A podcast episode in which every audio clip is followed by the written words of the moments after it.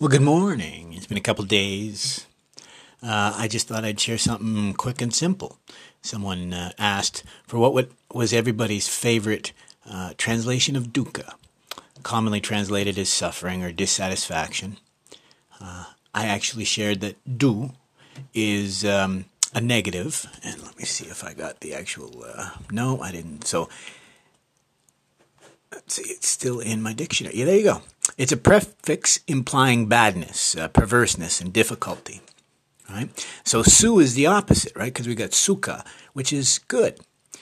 So if you look at ka, that's the K-H-A. In dukkha, I know there's two Ks, and that's just when you add two, um, right? Because it's a compound language. When you add du and ka together, that's what the double K is, is to, uh, what do they say? Um, emphasize, right? Dukkha. So in this case, when you look at what ka means, it actually is air or space. Now that seems weird, but as I said here, so I'll read. Du is negation, su is positive. Dukkha is bad air or space. Sukha being good air. Imagine you are surrounded by space, existence. Do you fill it with good or bad energies? That is my favorite translation. The best example I've heard from others is an imbalanced potter's wheel.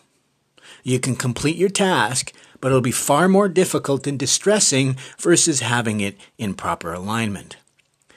Arguably, the middle way. That's not, anyways. Another example from my own experience would be trying to walk on the deck of a ship in strong seas. It's far more difficult than on calm days, and it can really cause some nausea. Even walking on the ship with the metal floors, the engine makes uh, vibrations that disturb even standing comfortably.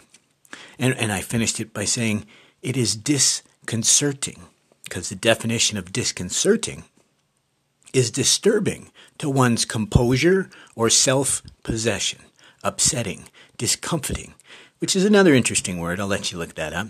So, that is my favorite explanation of what is dukkha, commonly translated as suffering.